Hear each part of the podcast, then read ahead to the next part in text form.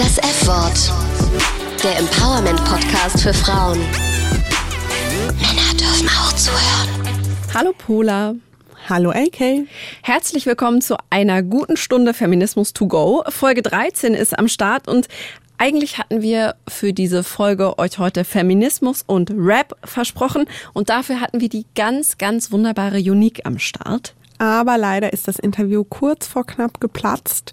Die Folge ist damit natürlich nicht gecancelt. Wir haben das Thema Feminismus und Rap natürlich weiterhin noch auf dem Zettel. Aber in dieser Folge packen wir jetzt erstmal die Koffer.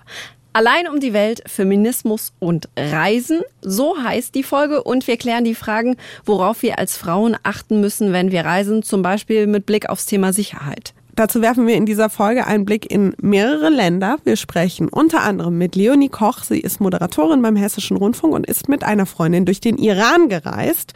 Wir schauen nach Indien und klären da mit der ARD-Korrespondentin Silke Dietrich, warum sie in Neu-Delhi nicht mehr Fahrrad fährt. Und wir gucken nach Südafrika und hier sprechen wir mit Jana Gent auch ARD-Korrespondentin und die verrät uns, ob sie ihren Freundinnen eine Reise nach Südafrika wirklich empfehlen würde.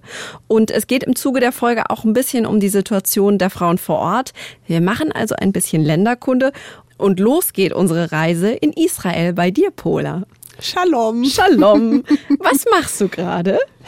Ich sitze in Tel Aviv im ARD-Studio, denn ich bin bis Ende des Jahres in Israel. Ich nehme mir eine kleine Auszeit, das heißt, ich werde weniger arbeiten, als ich das bisher in Frankfurt getan habe. Ich werde mich ausschließlich um den Podcast kümmern, aber auch einen Hebräisch-Sprachkurs hier machen, Zeit mit meinen Freunden und Freundinnen hier vor Ort verbringen und auch einfach mal eine Runde chillen. Und egal wo ihr auf der Welt chillt, ihr könnt uns sehr gut hören, am Strand, an der Hängematte oder auf irgendeinem Gipfel. Ihr findet uns nämlich immer auf Spotify, Soundcloud oder Apple Podcasts. Und da lasst uns doch mal eine Bewertung da. Und checkt außerdem unseren Instagram-Account. Da haben wir Tipps für euch zusammengestellt, wie ihr als Frau sicher reisen könnt. Folgt uns auf Instagram, das F-Wort Podcast. Gefühlt gibt's ja zwei Fraktionen. Die einen, die sagen, Alleine reisen kann ganz schnell ganz gefährlich und leichtsinnig sein und die anderen, die sich das Alleine Reisen eben als Frau gar nicht nehmen lassen wollen. Wir können euch in dieser Folge da jetzt keine abschließende Antwort drauf geben. Also kein macht es so oder macht es so. Wir wollen weder euch irgendwie Panik machen, noch sagen, ja, reist einfach mal munter drauf los, egal wo es hingeht, es wird schon irgendwie klappen.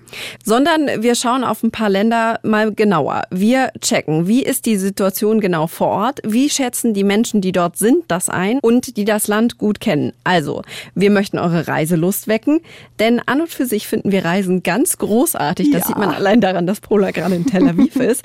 Auch alleine. Wir wollen euch aber eben auch ein bisschen sensibilisieren und die ganze Sache aus feministischer Sicht betrachten auf meinem Twitter-Account habe ich mal so rumgefragt unter meiner Followerschaft, ob es Länder gibt, in die meine weiblichen Follower nicht reisen würden und äh, worauf sie achten, wenn sie halt eben alleine reisen. Und die Antworten waren extrem vielfältig. Ein paar haben äh, geschrieben, dass sie nie im Leben zum Beispiel alleine nach Indien reisen mhm. würden. Und ein paar schrieben auch, sie würden niemals nach Ostdeutschland reisen und da Urlaub machen. Das waren vor allem Women of Color aus Angst vor Nazis.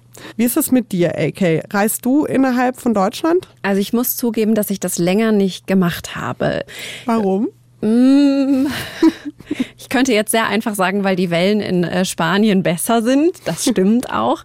Tatsächlich war das vor ein paar Jahren noch anders. Da hatte ich noch nicht so ein Fernweh. Die letzten Jahre ist es so, dass ich einfach unglaublich gerne die Welt sehe und andere mhm. Kulturen kennenlerne und Dinge esse, von denen ich nicht weiß, was es ist. Und ähm, das einfach Gut, unglaublich. Die findet man vielleicht. Ja, in ich anderen weiß, Bundesländern auch. Aber äh, nee, und äh, tatsächlich war es so, dass ich vor ein paar Jahren dann noch eher mal an der Nordsee war, da auch zum Windsurfen oder am Bodensee. Das ist ja auch eine schöne Ecke.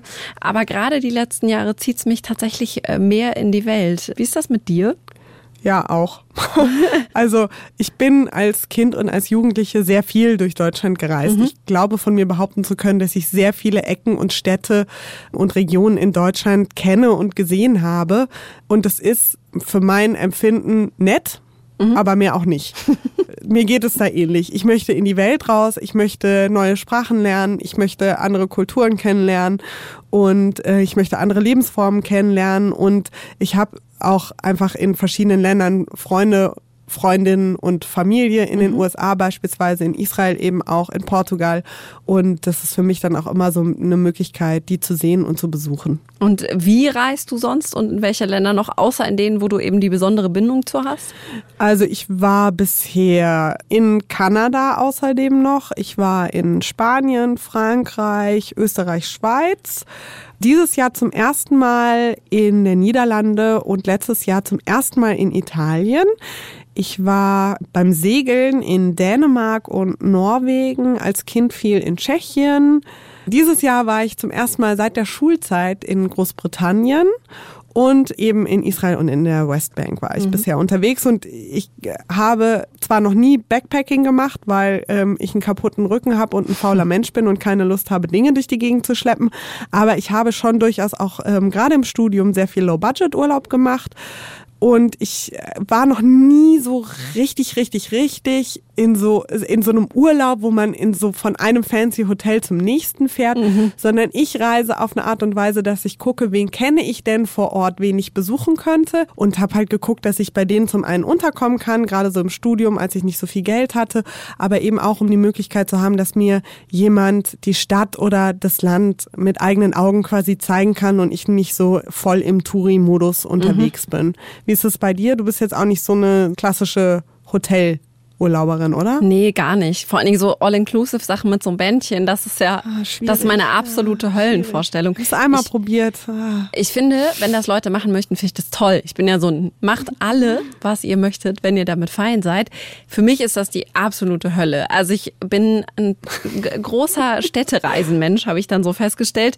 Ich war gerade in den letzten Jahren eben oft in Israel, auch oft in Griechenland. Das habe ich dieses Jahr für mich entdeckt und mich auch ein bisschen verliebt in die dieses Land. Dann war ich in Spanien zum Surfen, in Portugal, Österreich, Schweiz, Großbritannien, Frankreich. Sehr äh, europalastig ist mir aufgefallen. Mhm. In Belgien, den Niederlanden und äh, als Schülerin mal in den USA. Und ja, ich bin auch nicht die Rucksackreisende tatsächlich ich schränke mich ja so ungern ein. Und wenn, dann schränke ich mich lieber in einem Koffer ein, weil der, schubbert mir nicht meinen Rücken auf. Also ich finde das auch super, wenn das Menschen machen möchten. Ich bin da nicht gut drin. Ich mag das auch nicht. Ja, ähm, vor allem im Urlaub will ich mich, also. Ja, das ist ja der Punkt. Ich soll nicht noch mein eigener Packesel sein. und ansonsten lerne ich tatsächlich gerne neue Städte kennen und dann eher auch über Ferienwohnungen und kleine Unterkünfte, wo die Menschen, die dort eben auch leben, einem nochmal Tipps geben können, weil das oft Orte sind, die man selber selber nicht entdeckt.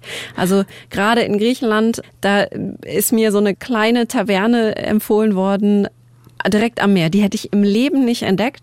Und dann mhm. war das auf einer Terrasse in einer Bucht mit einem Sonnenuntergang, wo ich dachte, okay, wow. Und die armen Menschen, die jetzt in einem Hotel sitzen, weil wir waren da quasi alleine auf dieser Terrasse und das ist das, was ich am Reisen so spannend finde, dass man da so ein bisschen den Horizont erweitert und auch von den Menschen, die dort eben schon lange leben, was lernt. Und ich glaube, das macht dann auch Alleinreisen möglich, wenn man sich auf sowas einlässt.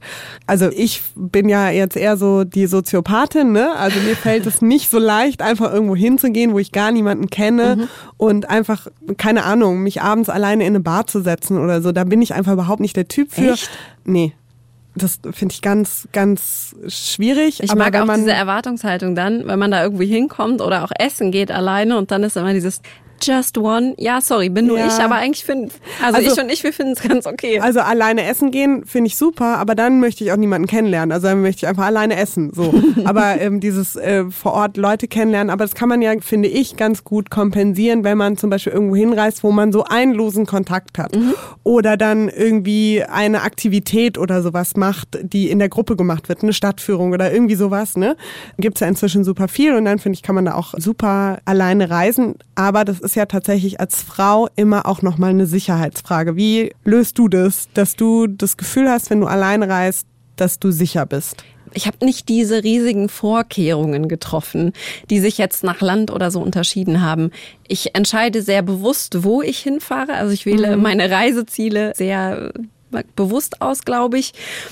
Aber dann ist es auch nicht anders, als wenn ich in Frankfurt nachts alleine nach Hause laufe. Und ich muss gestehen, zum Beispiel in Tel Aviv habe ich mich nachts deutlich sicherer gefühlt ja. als hier zu Hause in ja. Frankfurt. Werden wir nochmal drauf zu sprechen Genau, kommen? da kommen wir nochmal drauf zu sprechen. Ansonsten treffe ich keine besonderen Reisevorkehrungen. Also was ich okay. nicht mache, ist alleine mit irgendwelchen Typen irgendwo hingehen oder ja. also ne, so die Klassiker. Aber ich habe nicht die besonderen Sicherheitsvorkehrungen getroffen. Machst du das anders? Nicht eklatant anders, aber ich achte schon darauf, wenn ich jetzt ähm, verreist bin und keine Ahnung, ich gehe jetzt zum Beispiel irgendwie abends feiern. Mhm dass ich dann einer Freundin in Deutschland schreibe, du, ich gehe heute Abend feiern, ich gehe da und dahin und ich melde mich bis morgen um 11 Uhr oder mhm. so bei dir und sag dir, dass es mir gut geht. Was ich auch noch mache, ist mein Netzwerk anschmeißen, wenn ich irgendwo hinreise, wo ich noch nicht war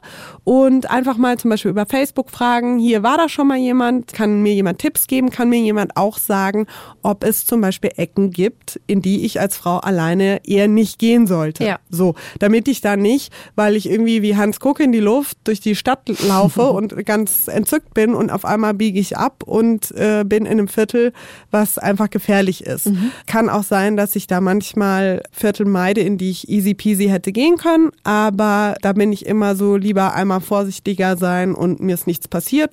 Genau, das sind so ähm, Vorkehrungen und ich würde nicht alleine nach Indien reisen mhm. beispielsweise. Also macht es ähnlich wie du, auch über die Auswahl meiner Ziele. Wir sprechen ja in diesen Fällen, die wir jetzt gerade besprochen haben, vor allen Dingen für uns, wie mhm. man reisen kann und wie sicher man ist. Das hängt ja von total vielen Faktoren ab. Auch ein bisschen davon, wie viel Geld man zur Verfügung hat, wie viele Sprachen man spricht, teilweise aber auch von Dingen wie Hautfarbe, Religion oder Sexualität. Und da können wir beide jetzt für uns sprechen. Da sind wir sehr privilegiert. Was wir in dieser Folge besprechen wollen und besprechen, das basiert nicht nur auf unseren Eindrücken und den Berichten von Frauen, die sich in den Ländern auskennen. Wir haben auch jede Menge Studien rausgesucht. Es gibt zum Beispiel eine Studie der Weltbank und die Weltbank hat in ihrer Studie Women, Business and the Law 2019 Gleichberechtigung quantifiziert. Pola, du hast dir das genauer angeschaut. Was haben die gemacht? Ja, kleiner Flashback in meinem Politikstudium. Ich bin froh, dass ich es hinter mir habe. Die ForscherInnen haben 187 Länder über zehn Jahre hinweg beobachtet und acht Indikatoren herausgearbeitet, die ich ehrlich gesagt auf den ersten Blick sehr schlüssig und interessant fand. Und zwar, wie frei können sich Frauen bewegen? Also zum Beispiel, kann eine Frau an allen Orten und äh, Vierteln sich genauso sicher bewegen wie ein Mann und da auch einfach wohnen? Wie leicht und wo können Frauen in die Berufswelt einsteigen? Gibt es zum Beispiel Gesetze, die Frauen vor sexueller Belästigung am Arbeitsplatz schützen? Wie werden die Frauen bezahlt ähm, und können die auch in denselben Branchen zur selben Bezahlung wie Männer arbeiten? Wie sind verheiratete Frauen rechtlich abgesichert? Welche Gesetze gibt es, die Frauen absichern, nachdem sie Kinder bekommen haben, wieder in den Job einzusteigen? Und ist es zum Beispiel gesetzlich verboten, dass Frauen ab einem bestimmten Punkt in der Schwangerschaft arbeiten? Mhm. Und gibt es sowas wie Mutterschutz? Also es ist wirklich sehr ähm, ausdifferenziert. Wie ist die Situation, wenn Frauen sich selbstständig machen? Und wie ist sie, wenn es um Eigentum und Besitz geht? Also wie ist zum Beispiel das Erbrecht in Bezug auf Geschlechter aufgestellt? Und wie ist die Rechtslage, wenn es um die Pension, also die Absicherung im Alter von Frauen geht. Und daraus hat diese Forscherinnengruppe einen Index entwickelt, der anzeigen soll, wie es um die Situation der Frau im jeweiligen Land geht. Die höchste Zahl ist 100, die niedrigste Theoretisch ist null. Und die 100, das bedeutet dann, dass Frauen und Männer gleichberechtigt sind. Das erreichen laut der Studie gerade einmal sechs Staaten, nämlich Dänemark, Frankreich, Belgien, Lettland, Luxemburg und Schweden. Und auf dem letzten Platz, da stehen Saudi-Arabien, die Arabischen Emirate und Sudan. Die erreichen jeweils nur zwischen 25 und 30 Punkte. Auf dieser Skala bis 100, da steht Deutschland auf 91, Israel, wo Pola gerade ist, auf 80 und Indien zum Beispiel hat die Punktzahl 71. Der Iran auf dem viertletzten Platz hat 31 Punkte. Und mit dem Iran geht es jetzt direkt auch los. Der Iran ist eine islamische Republik und liegt zwischen Kuwait und dem Irak und Afghanistan. Knapp 80 Millionen Menschen leben im Iran und das Land, das ist flächenmäßig ungefähr viereinhalb Mal so groß wie Deutschland. Die Menschenrechtslage im Iran, das werdet ihr vermutlich alle wissen, ist nicht gut. Gleichzeitig ist der Iran ein extrem vielseitiges, sehr, sehr spannendes Land.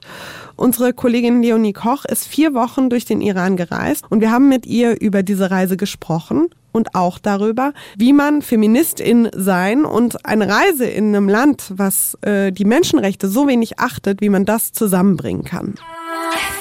Leonie, als allererstes würde mich interessieren, was bedeutet für dich Feminismus und würdest du dich als Feministin bezeichnen?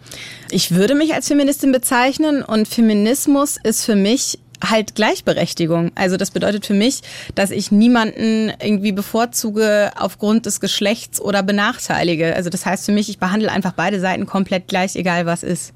Du bist ja mit einer Freundin durch den Iran gereist. Warum wolltest du ausgerechnet in dieses Land? Warum habt ihr euch das ausgesucht? Das hat ganz persönliche Gründe tatsächlich. Mein Bruder ist da gereist und hat erzählt von diesem Land als eines von ganz vielen, durch das er gereist ist. Er hat eine Motorradtour gemacht von Deutschland nach Dubai und ist durch so viele Länder gekommen und war vom Iran so begeistert und hat gesagt, das sind die freundlichsten, gastfreundlichsten Menschen, die er je getroffen hat. Mhm. Das ist wunderschön, das Land obendrein. Das müsst ihr euch unbedingt ansehen. Ja, und dann habe ich gedacht, genau das tue ich. Und war es für dich oder war es für euch ein klassischer Urlaub? Also im Vorhinein war das für mich so ein Ding, dass ich gedacht habe, okay, das ist so voll out of my comfort zone. Also wieso out of your comfort zone? Weil ich gedacht habe, es ist so ein anderes Land. Es hat für mich nichts mehr mit dem typisch westlichen zu tun und bisher war ich halt viel in Europa unterwegs, Amerika, Kanada, also so gar nicht so sehr anders von der Lebensweise wie unsere eigene ist dass ich mir nicht richtig vorstellen konnte, wie es in dem Land dann aussieht und wie genau alles funktioniert, sei es äh, das von A nach B kommen. Man kann da kein Geld abheben aufgrund des Embargos. Das heißt, wir sind die ganze Zeit mit sehr viel Bargeld gereist. Wir hatten in so einer kleinen, dünnen Tasche unter den Klamotten hatten wir 2000 Euro dabei.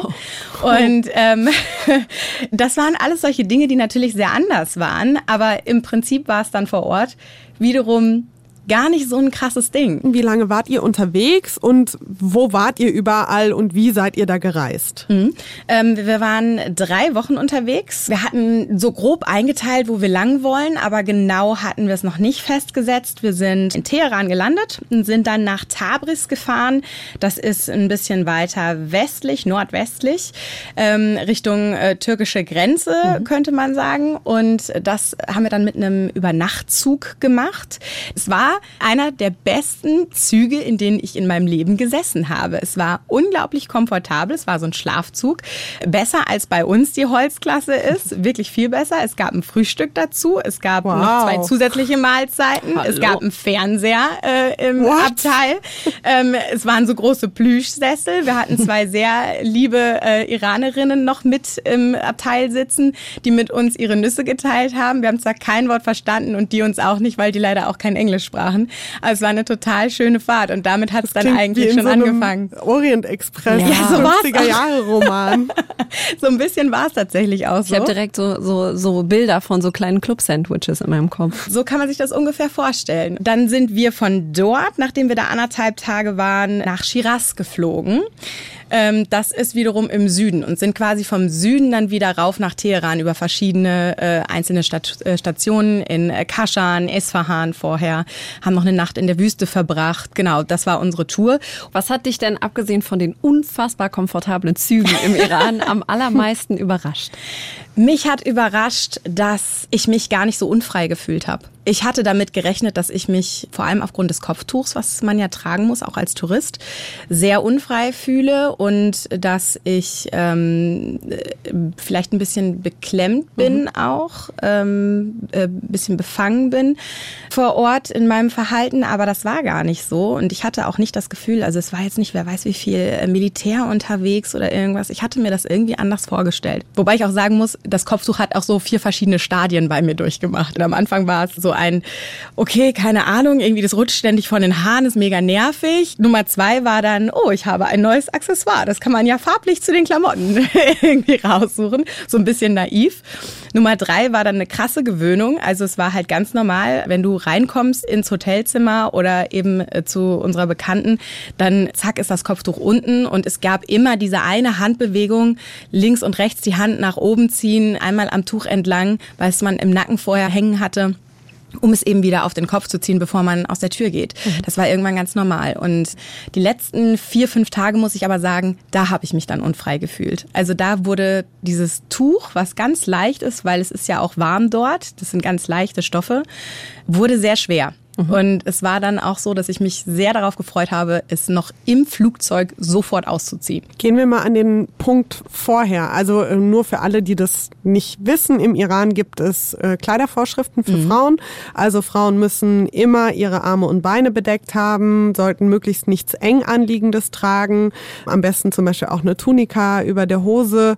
Sie dürfen nicht zu stark geschminkt sein und, wie du das gerade beschrieben hast, Leonie, eben einen Schleier tragen. Und das gilt, wie gesagt, auch für Touristinnen und wird überwacht von so einer ja, Sittenpolizei. Ja.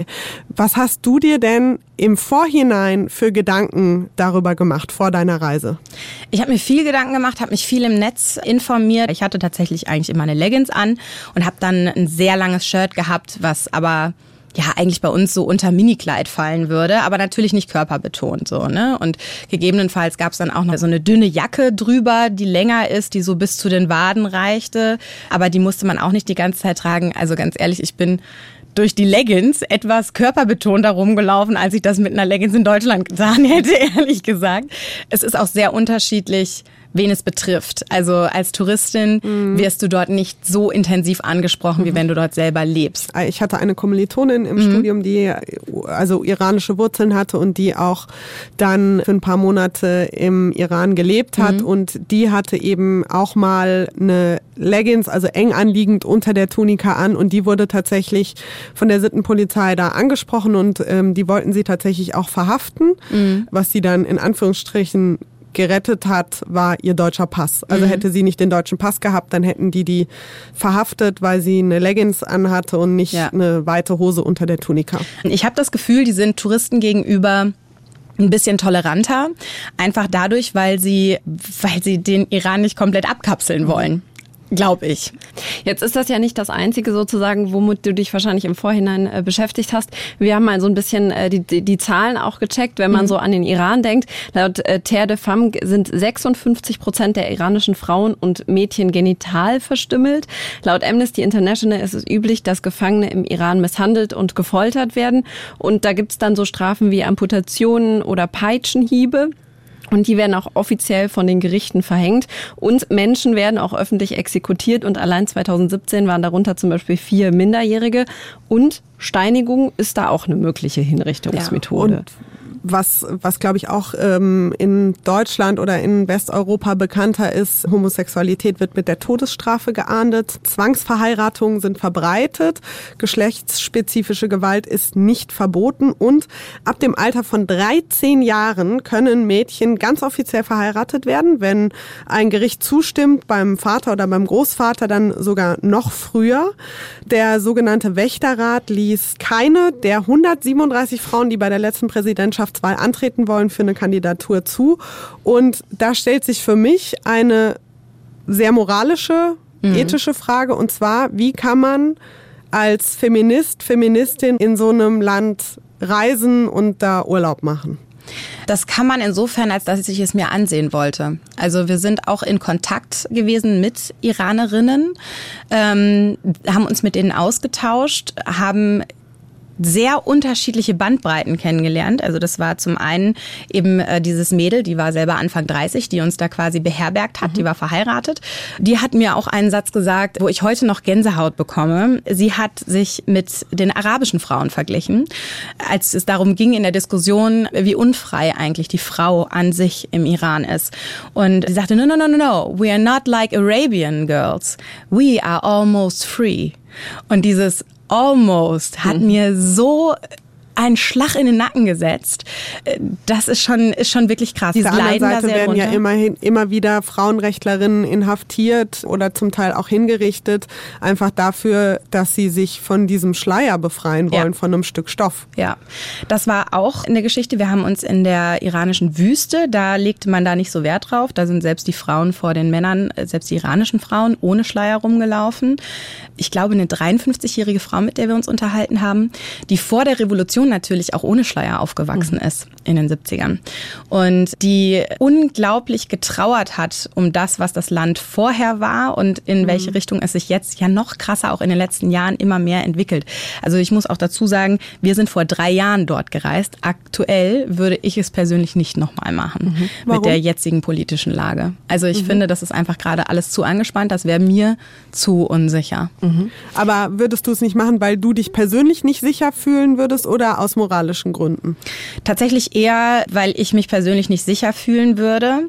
Und aus moralischen Gründen an der Stelle, weil ich die Leute, bei denen ich zu Gast wäre, auch in Probleme problematische Situationen bringen könnte. Das war eh ah, schon okay. so, aber mittlerweile ist es noch ein bisschen angespannter, weil Couchsurfing, also fremde Menschen im Iran zu beherbergen, nicht erlaubt ist, weil mhm. die Angst vor Spionage haben. Mhm. mhm. Wir haben die Frage auch noch mal weitergegeben via Twitter und äh, ob das in Ordnung ist sozusagen als Feministin oder Feminist in den Iran zu reisen und mehr als die Hälfte haben gesagt, das ist okay und ein Drittel hat gesagt, auf gar keinen Fall. Und dann hat jemand geschrieben, sich dem Dialog zu entziehen, das sei immer falsch.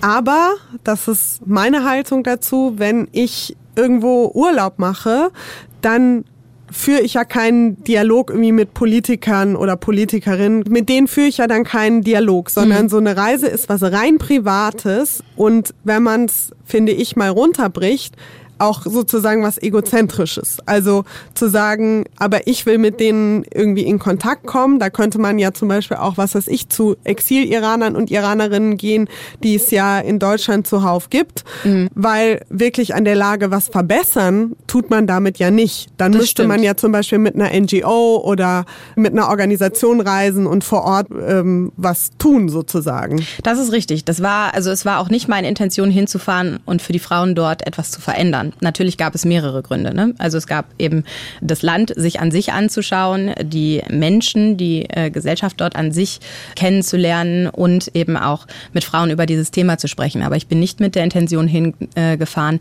dass ich daran jetzt etwas ändern kann. Weil das ist definitiv so, wie du sagst, dann muss man sich anderweitig engagieren und dann muss man nicht für einen Urlaub dorthin fahren, sondern äh, dann muss man quasi schon als Aktivistin hinfahren. Wie stehst du zu dem Punkt, dass wenn man in so ein Land reist und im Iran sind die ja, Lebensbedingungen gerade für Frauen, für Homosexuelle, für Juden und Jüdinnen ja besonders extrem, dass man dann ja irgendwie auch das Regime und die Struktur erstmal so akzeptieren muss und ja irgendwie auch die Wirtschaft damit unterstützt, dass man da hinreist und Geld ausgibt die 2000 Euro, die da in eurem Beutel waren. ja, also äh, die 2000 Euro, die haben wir tatsächlich nicht ausgegeben. Ähm, Reisen ist da sehr günstig, aus Gründen auch. Also mhm. für so eine 5 Stunden Busfahrt zahlst du 4,50 Euro in einem Luxusliner, den man hier nicht hat. Aber ja, klar, das ist eine absolut, ein äh, absolut berechtigter Einwand und man muss für sich dann entscheiden, ob das für einen selber überwiegt, die anderen Gründe eben zu fahren und sich das anzuschauen und mit den Leuten zu sprechen oder nicht. Ich habe mich entschieden, dass die anderen Motive für mich überwiegen. Und wir würden gerne von euch wissen, wie seht ihr das? Sagt ihr, als Feminist oder als Feministin sollte man auf gar keinen Fall Urlaub in solchen Ländern machen, die Menschenrechte nicht achten und, und Frauenrechte, aber Frauenrechte sind ja Menschenrechte? Oder findet ihr das okay? Schreibt uns auf Instagram das F-Wort Podcast eine Nachricht. Und Leonie hat uns auch eine Heldin der Folge mitgebracht. Wer ist das denn? Das ist die die Nasrin Sotoudeh. Das ist eine iranische Menschenrechtsanwältin. Das ist so ein bisschen das Thema, was du schon angesprochen hast, dass dort eben Frauen, die für Frauenrechte und für Menschenrechte kämpfen, eben auch eingesperrt werden und das ist dann teilweise noch harmlos. Die ist tatsächlich im März für 33 Jahre Haft verurteilt worden und zu 148 Stockschlägen. Das sind eben diese brachialen äh, Strafen, die es noch im Iran gibt, angeblich wegen Spionage, Propaganda und Beleidigung des iranischen Führers. Ich finde es halt unglaublich, dass jemand all das wissentlich auf sich nimmt, um für die Freiheit zu kämpfen und für die Menschenrechte. Also das fordert von mir einen unglaublich großen Respekt ab und deswegen ist sie für mich definitiv eine Heldin. Vielen, vielen Dank, Leonie, für deine Erzählungen über deine Reise im Iran und für das Gespräch. Vielen Dank. Sehr gerne. Südafrika liegt im obviously südlichen Teil Afrikas und ist etwa 3,4 mal so groß wie Deutschland. Es ist umgeben vom Atlantik im Westen und dem Indischen Ozean im Osten. Und Südafrika hat eine parlamentarische Regierung und auf der Seite des Auswärtigen Amtes heißt es, Zitat, Südafrika verzeichnet eine hohe Kriminalitätsrate, vor allem in Großstädten und in deren Randgebieten. Dies schließt auch Straftaten unter Anwendung von körperlicher Gewalt ein. Zitat Ende. Und davon seien aber ganz selten Reisende betroffen. Gewalt gegen Frauen und Mädchen dagegen, die ist allgegenwärtig. Amnesty International schreibt im aktuellen Jahresbericht, dass 39.000 Vergewaltigungen angezeigt worden seien. Die tatsächliche Zahl ist vermutlich aber deutlich höher. Und richtig bitter sind die Zahlen zu den Verurteilungen nach den angezeigten Vergewaltigungen. Gerade einmal 8,6 Prozent der Verfahren, die die Polizei einleitet, die führen dann auch tatsächlich zu einer Verurteilung. Die Gründe dafür sind total vielfältig. Also unzureichende Ausbildung, zu wenige Ressourcen und Versäumnisse bei den Untersuchungen der Straftaten und der Sicherung medizinischer Beweismittel durch die Polizei. Das heißt, viele Anzeigen haben nicht mal Aussicht auf Erfolg. Aber immerhin, die Weltgesundheitsorganisation WHO, die führt Südafrika nicht mehr als ein Land auf, in dem Frauen Genitalverstümmelung fürchten müssen. Ein Bericht der Organisation Terre de Femme widerspricht der offiziellen Darstellung da aber. Demnach gibt es vor allem im Nordosten des Landes, wo die Ethnie der Wendas lebt, noch immer Genitalverstümmelung. Und in Südafrika, das fand ich total krass, gibt es kein Gesetz, das ausschließlich Genitalverstümmelung betrifft. Sie gilt auch da offiziell als Körperverletzung. Laut Terre de Femme verbietet der Children's Act von 2005 Genitalverstümmelung und Beschneidung und soll die Unversehrtheit der Kinder dann auch tatsächlich schützen. Die Hintergründe könnt ihr euch gerne nochmal anschauen. Wir verlinken euch alle Infos zu den Ländern, die wir in dieser Folge besprechen und eben auch zu Südafrika und auch den Bericht von Terre de Femme bei den Show Notes auf ufm.de. Und da findet ihr zum Beispiel auch den Bericht von Amnesty International, der zeigt, in welchen Bereichen Frauen in Südafrika benachteiligt werden.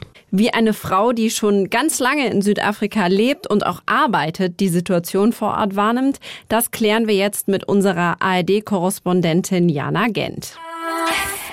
Kapstadt ist ja auf Rang 11 der gefährlichsten Städte der Welt. Wie nimmst du das vor Ort wahr?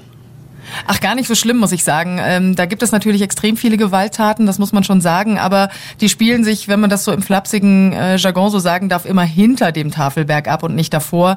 Und davor sind ja in aller Regel die Touristen unterwegs. Ne? Und eben, egal ob als Frau oder Mann, es ist tatsächlich so, dass man da auch wenig betroffen ist. Es gibt so einzelne Überfälle, die es auch mal in die Schlagzeilen geschafft haben, aber die meisten Touristen haben wirklich eine unbeschwerte und gute Zeit. Die Sicherheitskräfte werden da total hochgefahren in Südafrika. Also in Kapstadt gibt es wirklich unglaublich viele viele Polizisten jetzt in letzter Zeit, so dass man sich halt sicher fühlen kann und damit eben nichts passiert. Und äh, da kann man auch wirklich ziemlich leichtfüßig dann einfach auch rumlaufen und einfach eine richtig gute Zeit haben. Also ich persönlich fühle mich da überhaupt nie eingeschränkt und bewege mich da auch schon seit vielen Jahren immer ganz normal. Würdest du denn jetzt aber einer Freundin, die ja sich noch nicht so auskennt in dem Land, empfehlen, nach Südafrika zu reisen, gerade wenn sie alleine reist? Ja, würde ich. Also ich glaube, Südafrika und auch so ein paar Länder hier in der Umgebung, die sind wirklich richtig gute Einsteigerländer, muss man schon sagen, wenn man als Frau alleine reist. Einfach weil die Infrastruktur gut ist, weil die Menschen in aller Regel extrem offen, herzlich, gastfreundlich und wirklich auch nett sind. Also klar, man muss immer auch bedenken, es gibt überall auf der Welt schwarze Schafe, die gibt es natürlich auch hier in Südafrika. Und man muss dann so von Situation zu Situation einfach seinem Bauchgefühl und dem normalen Menschenverstand auch so ein bisschen vertrauen. Aber prinzipiell äh, ist die Infrastruktur gut, man kommt gut rum. Es es gibt viele gute Unterkünfte und man wird hier als Touristin definitiv auch nicht belästigt. Klar, in Großstädten wie Johannesburg oder so, da muss man aufpassen, dass man nicht wirklich mit dem Telefon auf der Straße rumläuft oder dass man äh, einfach nicht mit großen Goldklunkern unterwegs ist, ähm, weil wie man das sonst dieses, immer macht. Ne? ja, ständig ja mit Diamantenblitzern unterwegs, genau. Gibt wirklich so Sachen, wo dann einfach die Leute dann das Telefon aus der Hand reißen und wegrennen. Und äh, das ist tatsächlich dann immer so eine Geschichte, da ist man selbst schuld, wenn man auf der Straße steht und telefoniert, da muss man dran denken, nein, ich telefoniere im Restaurant, da passiert nichts. Ja, aber wenn ich auf der Straße bin, dann lieber mal das Telefon da wirklich in der Tasche haben, damit nichts passiert. Und es ist mit Schmuck oder mit teuren Kameras einfach genau das Gleiche. Also man muss da einfach nur so ein bisschen vorsichtiger sein als in Deutschland, dass man dann irgendwie denkt, okay, nein, ich muss es nicht raushängen lassen, was ich so habe.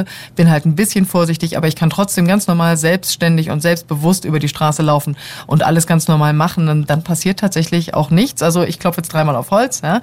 Mir ist tatsächlich auch noch nichts passiert. Mhm.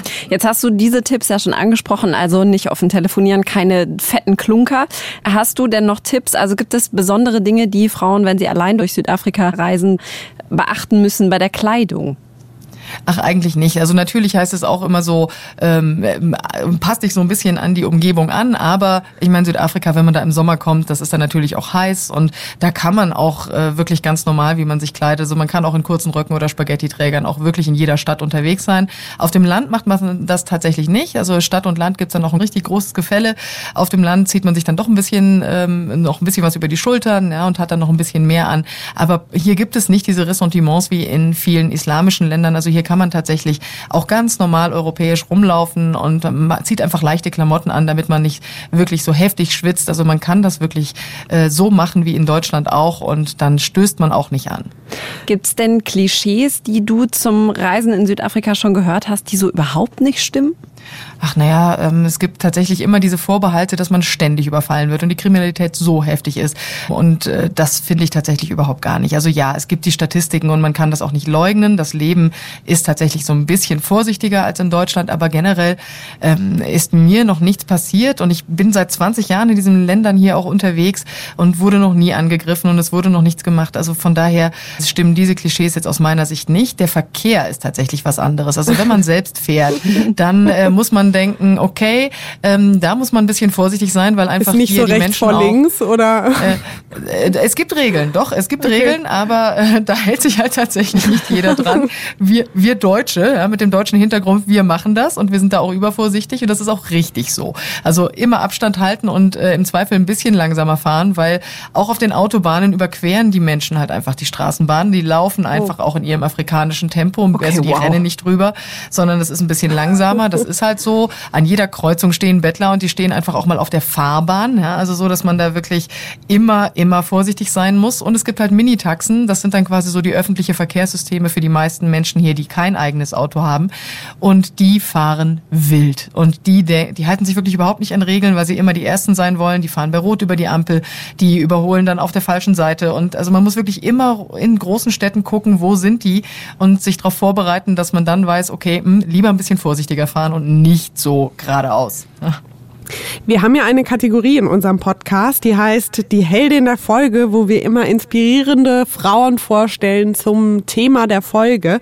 Hast du denn eine Heldin der Folge, vielleicht eine Frau aus Südafrika, von der du sagst, die sollten unsere Hörerinnen auf jeden Fall kennen, weil die inspirierend ist, empowernd ist und noch nicht genug Leute ihre Geschichte kennen? Ach, vielleicht ist diese Geschichte, die ich so erzählen würde, dann die von Ruby Sampson. Das ist eine 17-jährige Schülerin aus Kapstadt und äh, die ist auch so eine Klima Klimaaktivistin. Also sowas kennt man mhm. ja dann äh, schon aus der ganzen Welt und kennt da ja natürlich auch andere junge Leute, die da irgendwie Vorreiter sind. Aber die ist tatsächlich hier in Südafrika eine allererste Frau, die das Ganze dann so angestoßen hat, die die erste Demonstration dann überhaupt in Kapstadt ins Leben gerufen hat, die dann auch in Pretoria so ein paar Anhänger gefunden hat und die in Versch also das geht jetzt so langsam in andere größere Städte, aber die ist tatsächlich so eine 17-jährige Schülerin, die einfach schon viel rumgereist ist mit ihren Eltern, die waren dann mit so einem eigenen Wohnmobil in Afrika unterwegs unterwegs und das hat ihr dann, glaube ich, auch so diese Inspiration gegeben, dass sie jetzt in Kapstadt, wenn sie auf ihrer eigenen Schule ist, dann auch einfach sagt, hey, wir müssen doch auch was machen. Wir in Kapstadt haben doch hier jetzt die Dürre gehabt, drei Jahre hintereinander. Wir mussten Wasser sparen. Wir wären vielleicht die Großstadt gewesen, die als allererstes das Wasser abgedreht bekommen hat.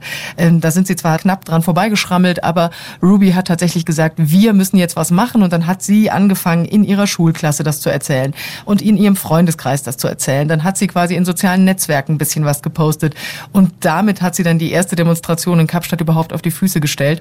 Und äh, die ist tatsächlich auch immer noch so richtig Feuer und Flamme. Das geht jetzt irgendwie erst seit, seit drei Monaten.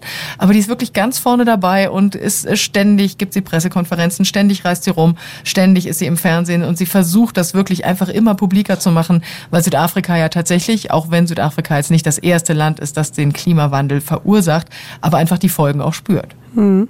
Sehr inspirierend. Vielen, vielen Dank für diese Eindrücke aus Südafrika und deine Einschätzung. Und für Ruby, die Heldin der Folge. Ach, super gerne. Dann euch eine wunderschöne Sendung, einen schönen Podcast. Danke. Ne? Dank. Tschüss. Tschüss. Die Heldin der Folge. Wir kommen zu unserer einzig wahren, schönsten Kategorie unseres Podcasts zur Heldin der Folge zum Thema Allein durch die Welt, Feminismus und Reisen. Und wen hast du mitgebracht? Ich habe eine Heldin der Folge mitgebracht, die auf den ersten Blick so das Instagram Dream Life äh, auf ein nächstes Level bringt. Im Grunde genommen ist sie Reiseinfluencerin und Bloggerin. Jessica Nabongo heißt sie. Mhm. Ihre Eltern stammen aus Uganda. Groß geworden ist sie aber in Detroit in den USA. Und wenn sie nicht gerade reist, dann lebt sie in New York City. Woohoo. ihr Blog und ihre Insta-Seite heißen Catch Me If You Can und Jessicas Ziel ist es, alle Länder der Welt zu bereisen. Okay, und wie weit ist sie schon gekommen? Sie ist ziemlich nah äh, an ihrem Ziel. Sie hat 191 von 195 Ländern der Welt schon bereist. Also Wahnsinn klar, sie verdient Geld damit und sie hat Kooperationen zum Beispiel mit Airbnb, aber trotzdem, sie ist eine Frau, die allein reist, auch an ungemütliche Orte. Und auf ihrem Blog schreibt sie, dass sie mit ihrer Geschichte Menschen ermutigen und inspirieren will, zu reisen und die Welt zu entdecken. Und das schafft sie auf jeden Fall, weil schon allein für ihre wunderschönen Fotos lohnt es sich, mal ihre Insta-Seite anzuschauen. Die verlinken wir euch wie immer auf das F-Wort Podcast auf Instagram.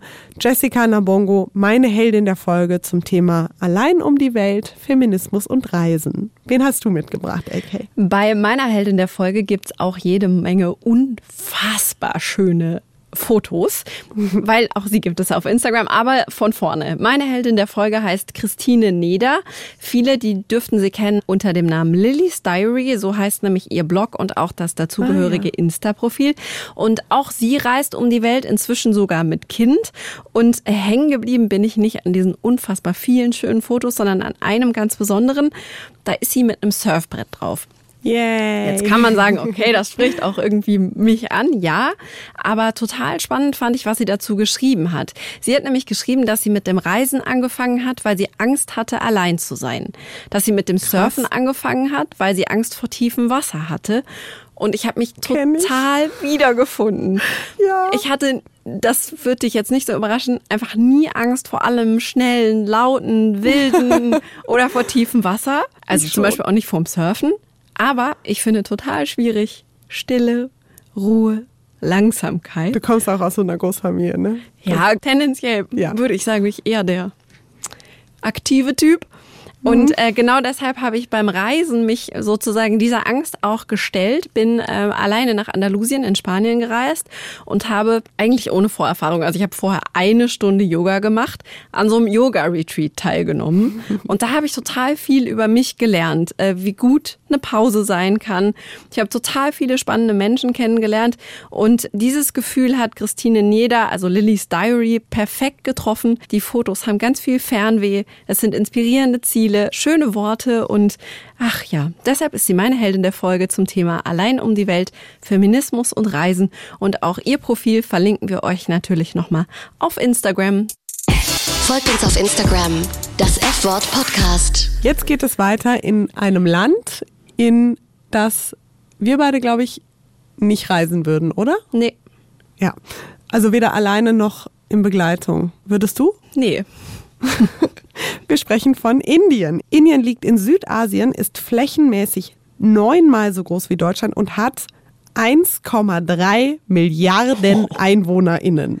Hauptstadt ist Neu-Delhi. Ähm, Indien ist eine parlamentarische Demokratie. Terre de Femme schreibt in ihrem Bericht zur Situation der Frauen in Indien, dass Indien eine fest verankerte patriarchale Gesellschaftsstruktur hat und Gewalt gegen Frauen deswegen dort sozial nicht geächtet sei und sehr weit verbreitet ist. Indien hat zwar die UN-Konvention zur Beseitigung jeder Form von Diskriminierung der Frau unterzeichnet, und es gibt dazu auch Gesetze, die Frauen schützen sollen, aber das wirkt sich halt im Alltag überhaupt nicht aus. Diskriminierung gegen Frauen ist da weit verbreitet und dass die Diskriminierung von Frauen in Indien strukturell ist, das zeigt schon, dass die Abtreibung von weiblichen Embryos total weit verbreitet ist, obwohl es in Indien eigentlich verboten ist, das Geschlecht vor der Geburt rauszufinden.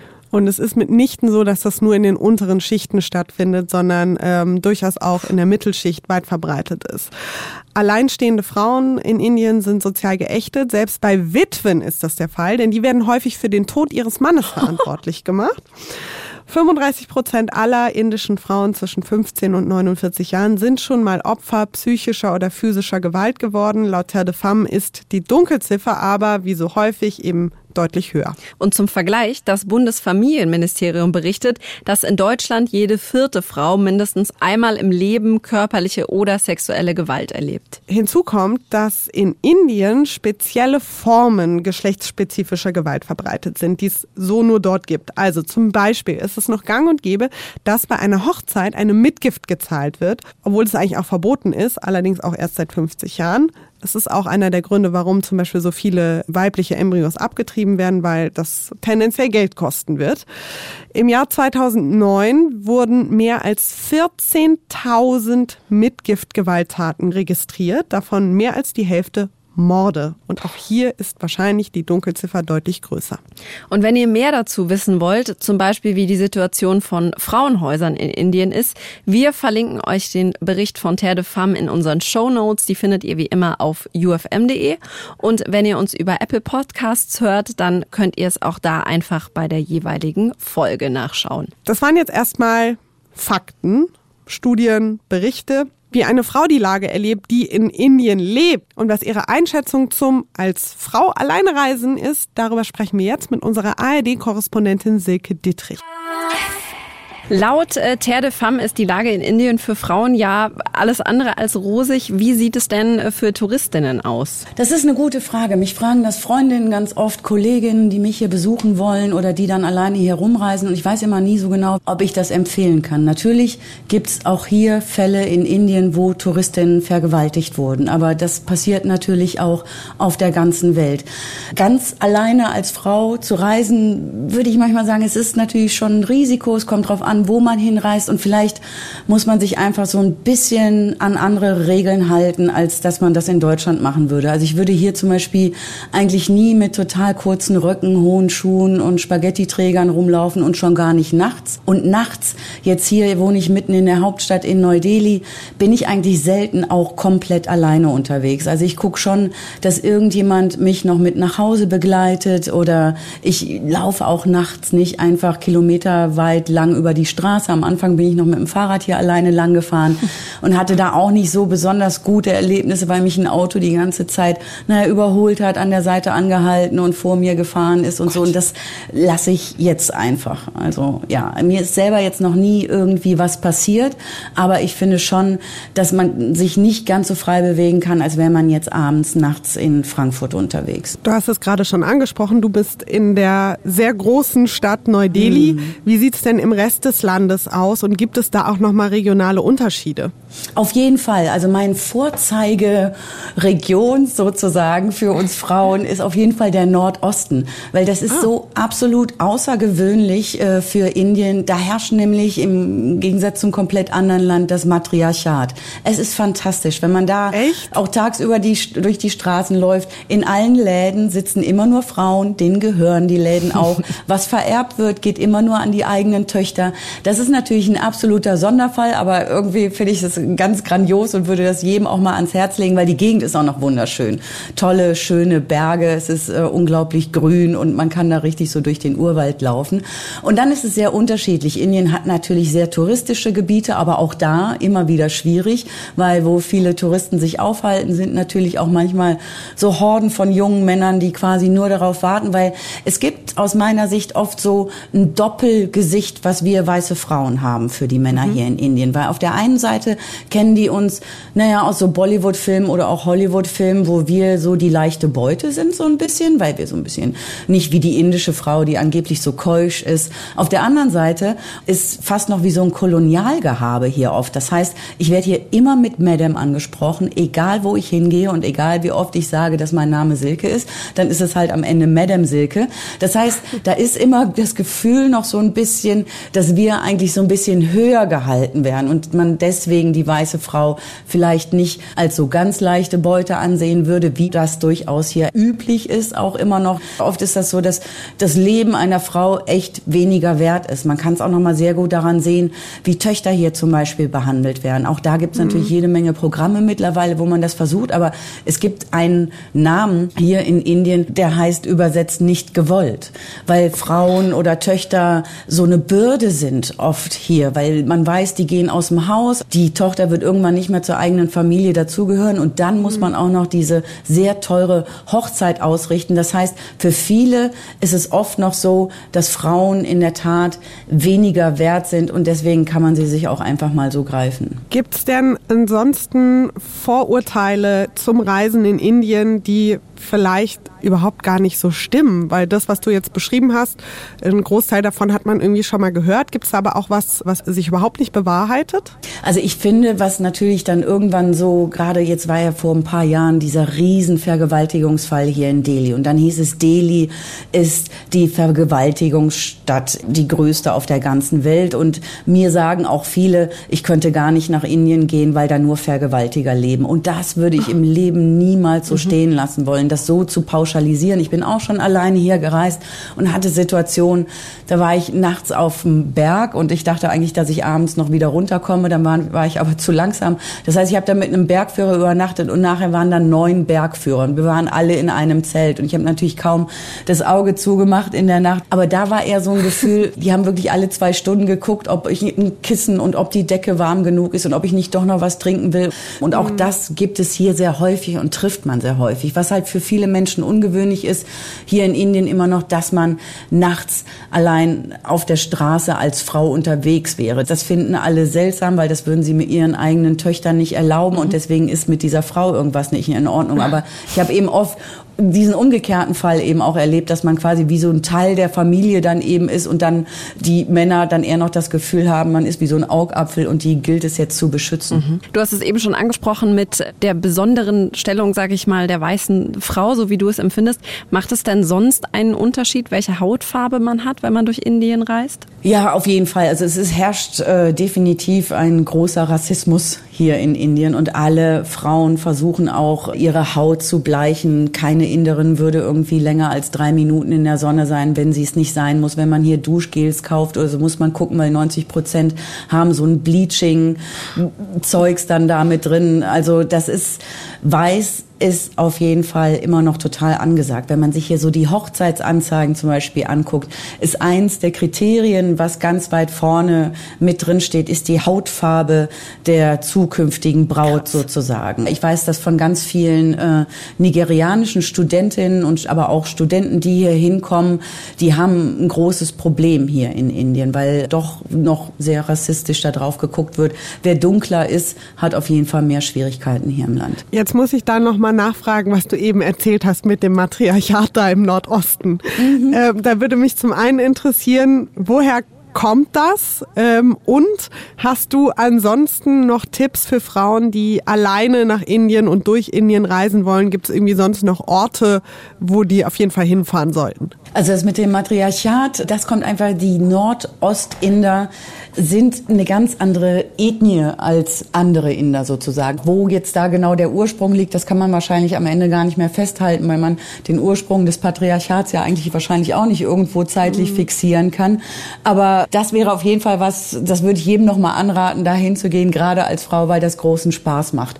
Was auch sehr häufig ist hier mittlerweile, ist, es gibt eine sehr starke junge Studentenbewegung und die die bieten auch ganz viele Reisetouren an. Die machen auch Gruppenführung, auch extra nur für Frauen. Dann ist man einfach in einer guten Gruppe, glaube ich, unterwegs und hat dann hier sehr erfahrene, kompetente junge Frauen, unglaublich selbstbewusste junge Frauen auch, die einem auch viel erzählen, wie sich das hier in der Tat auch verändert. Also ich habe hier definitiv in den letzten Jahren sehr viele selbstbewusste junge Frauen gesehen und das finde ich gibt immer Hoffnung, dass sich in diesem Land demnächst noch einiges bewegt.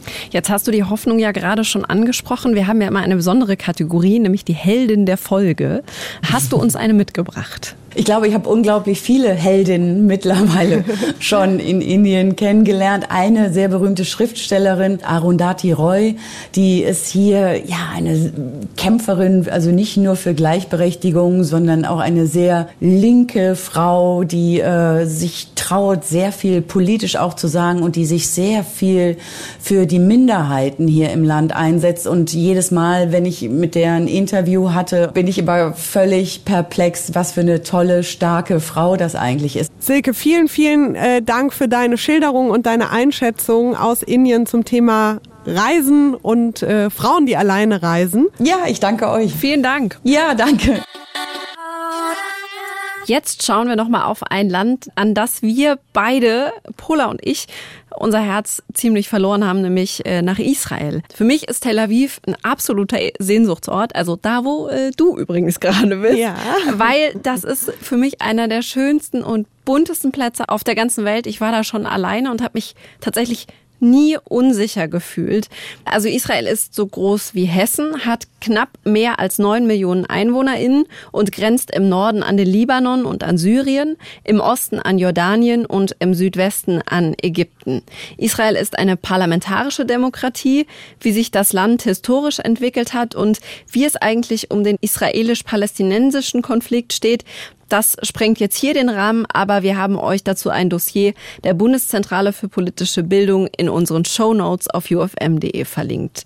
Pola, ich hatte das Gefühl, dass in Israel Religion nochmal eine ganz andere Rolle spielt als in Deutschland. Wie nimmst du das aktuell vor Ort wahr? Ja, das ist auf jeden Fall so, denn ähm, Israel ist ein jüdischer Staat. Mhm. Man kann hier zum Beispiel nicht zivil heiraten, sondern nur jüdisch. An der Klagemauer in Jerusalem, einem der wichtigsten Orte für Juden und Jüdinnen, da stehen die Männer getrennt in einem extra Bereich ähm, von den Frauen. Der Bereich der Frauen ist, by the way, deutlich kleiner als der der Männer. In den ultraorthodoxen Communities, die es hier auch zum Teil gibt, spielen die Frauen definitiv eine geringere Rolle als die Männer. Aber es gibt auch das andere Extrem, sage ich mal. Also es gibt auch hier queer-feministische Partys. Ich war hier schon bei Drag Queen Shows. Es gibt eine riesige Schwulen- und Lesbenparade. Also in diesem Land findet man alles und ja, auch Religion. Und wie empfindest du die Rolle der Frau in Israel? Das ist, lässt sich nicht so leicht beantworten wie so häufig. Also auf der einen Seite müssen Frauen genauso wie Männer hier zum Militär und mhm. zwar alle. Und es gibt in vielen Bereichen, habe ich das Gefühl, mehr Gleichberechtigung. Aber zum Beispiel Women of Color sind in Israel deutlich mehr Diskriminierung ausgesetzt als weiße Frauen. Ich nehme Israel ganz klar als eine Macho-Gesellschaft wahr. Aber gleichzeitig, wie du das auch schon beschrieben hast, habe ich mich noch nie in einem Land so sicher gefühlt als Frau wie in Israel. Mhm. Also hier das gilt natürlich nicht für jeden Quadratzentimeter des Landes, aber in großen Städten abends alleine nach Hause zu laufen als Frau empfinde ich als deutlich angenehmer als in Deutschland. Ich habe hier bisher noch nie erlebt, dass ich abends weg war und angetatscht wurde. Und das habe ich ja in einer Folge in der ersten Staffel schon mal erzählt. In Frankfurt, in Deutschland passiert mir sowas regelmäßig. Mhm. Das nehme ich als sehr befreiend und sehr angenehm wahr. Ähm, und ich war äh, vor kurzem hier joggen am Strand entlang und da kam mir eine Demonstration entgegen, wo Frauen aller Altersklassen und auch ein paar Männer zum Beispiel für Lohngleichheit demonstriert haben. Natürlich gibt es hier Baustellen und natürlich ist die Gleichberechtigung noch nicht so weit, wie sie sein sollte. Aber ich nehme es so wahr, dass sich sehr viel damit auseinandergesetzt wird und es hier sehr viele Feministinnen und Feministen gibt. Und ja, also ehrlich gesagt, auch alle Frauen, die ich kenne, die bisher alleine durch Israel gereist sind, haben meinen Eindruck bestätigt, dass man hier sehr sicher reisen kann, dass man sehr schnell Leute kennenlernt, die Menschen sehr, sehr gastfreundlich sind. Also ich würde Israel Frauen, die alleine reisen wollen, definitiv empfehlen. Folgt uns auf Instagram, das F-Wort Podcast. So, wir kommen dem Ende äh, entgegen und es ist auch bitter nötig, weil es in diesem Studio inzwischen, würde ich schätzen, 39 Grad hat und ich am Zerfließen bin. also Obacht bei der Auswahl eurer Reiseziele. Was hast du aus dieser Folge mitgenommen? Also nach wie vor bin ich der Meinung, dass äh, gewisse Sicherheitsvorkehrungen wichtig und richtig sind. Also, dass man zum Beispiel guckt, ob man Kontakte vor Ort hat Ort, einfach nur für den Fall, dass was sein sollte. Dass man Notfallkontakte nach Hause hat, also zum Beispiel eine Freundin, der man sagt, ich bin jetzt gerade hier oder der Mutter oder wem auch immer. Und wenn ich mich bis da und dahin nicht gemeldet habe, dann ist irgendwie was passiert. Mhm. Und auch einfach dieses vorher gut informieren, mit Menschen sprechen, so wie wir das ja jetzt auch in dieser Folge gemacht haben, die vor Ort sind und sich mal die Eindrücke schildern lassen und dann mal schauen, inwieweit fühle ich mich damit wohl und fühle ich mich damit sicher und sich da auch gewisserweise ein bisschen aufs Bauchgefühl zu verlassen. Wie siehst du das? Ja, mir geht es ähnlich und ich nehme tatsächlich diese ganz konkreten Tipps, also was du gesagt hast, einer Freundin schreiben, wenn man abends weggeht und so, das nehme ich nochmal sehr konkret mit und das empfinde ich tatsächlich als etwas, das ich auch lernen kann. Mhm. Äh, und äh, die besten Tipps, die haben wir nicht nur hier in dieser Folge gehabt, sondern wir stellen sie euch auch nochmal auf Instagram zusammen auf das Effort Podcast in einem Wort. Gibt es denn, abgesehen von Indien, jetzt Länder, in die du auf gar keinen Fall reisen würdest? Alleine? Ja, tatsächlich. Und das ist nicht nur der Sicherheitsaspekt, sondern das sind vor allen Dingen die Dinge, die wir auch mit Leonie im Interview über den Iran mhm. besprochen haben. Das sind vor allen Dingen ethische und moralische Fragen. Und da finde ich immer so, das muss jeder für sich entscheiden und jede für sich. Ich bin bei manchen Ländern, muss ich zugeben, strenger als bei anderen, aber es gibt auch einfach Länder für mich, da tue ich mich schwer dahin zu fahren, als Frau, als Feministin, aber auch aus menschenrechtlichen Gründen. Zum Beispiel, du sagst es, Dubai, Saudi-Arabien, aber auch tatsächlich europäische Länder wie Ungarn, in denen seit Jahren mhm. einfach sehr viele Dinge passieren, die ich aus ethisch-moralischen Gründen eben für mich nicht gut vertreten kann und wo ich dann auch nicht hin möchte. Wie ist das mit dir? Absolut. Also ich finde vor allem auch aus einer Solidarität mhm. meinen homosexuellen Freunden und Freundinnen gegenüber, jüdischen Freunden und Freundinnen gegenüber beispielsweise, ähm, aber auch aus Solidarität der Frauen vor Ort, finde ich es ethisch nicht vertretbar, in Länder zu reisen, wie zum Beispiel Iran. Saudi-Arabien hast du auch genannt, weil wir sprechen hier nicht von irgendwie einer, na ja, ist nicht so ganz optimal Menschenrechtslage, sondern wirklich katastrophalen Zuständen. Ja. Und dann finde ich das Argument, ich möchte mit den Menschen vor Ort in Kontakt kommen und das ist ja alles so interessant, ehrlich gesagt einfach ein egozentrisches. Ich denke, weil halt dann geht es wirklich nur um mein eigenes Interesse und dann bin ich mir offenbar meiner Privilegien, die ich als äh, weiße westeuropäische Person mit entsprechendem Pass habe, nicht bewusst, dass ich da den Schleier auf und am Ende der Reise einfach wieder absetzen und abdüsen kann. Ich finde vor allen Dingen, wenn ich wüsste, ich reise in eines dieser Länder und komme mit einer, ich sag mal, inhaftierten Menschenrechtsaktivistin ins Gespräch und kann da könnte was verändern, was natürlich einfach nicht so ist, dann wäre es was anderes. Aber ich fahre ja jetzt nicht nach Dubai und gehe da shoppen und fahre wieder weg und denke, ja, sorry, den Rest habe ich halt nicht gesehen. Ich könnte da ehrlich gesagt auch nicht entspannt Urlaub machen, ja. wenn ich weiß, 50 Kilometer weiter sitzt eine Frau im Gefängnis, weil sie ihren Schleier abgelegt hat. Da wird ein Mann gesteinigt, weil er homosexuell ist. All diese Dinge, das kann ich nicht mit meinem Gewissen vereinbaren. Genau, also deswegen für mich Länder wie Iran, Saudi-Arabien und so weiter und so fort absolut nicht auf meiner Liste der Ziele, wo ich hinreisen würde. Wie seht ihr das? Würdet ihr in solche Länder reisen? Findet ihr das moralisch vertretbar? Schreibt uns gerne eure Gedanken dazu auf Instagram, das Effort Podcast in einem Wort oder per E-Mail an daseffort.hr.de und erzählt euren FreundInnen von uns. Uns gibt es auf Soundcloud, auf Spotify und auf Apple Podcasts und da könnt ihr uns sogar eine Bewertung dalassen. Und Pola, ich glaube, wir sind am Ende. Wir sind am Ende. Ich sage noch vielen Dank an das Studio Tel Aviv für die Unterstützung bei der Produktion dieser Folge. Und ich freue mich auf die nächste Folge. Da wird es nämlich auch, glaube ich, kontrovers werden. Wir sprechen nämlich über das Thema Mutterschaft. Und wer passt auf die Kinder auf? Feminismus und Mütter, das ist das Thema der nächsten Folge.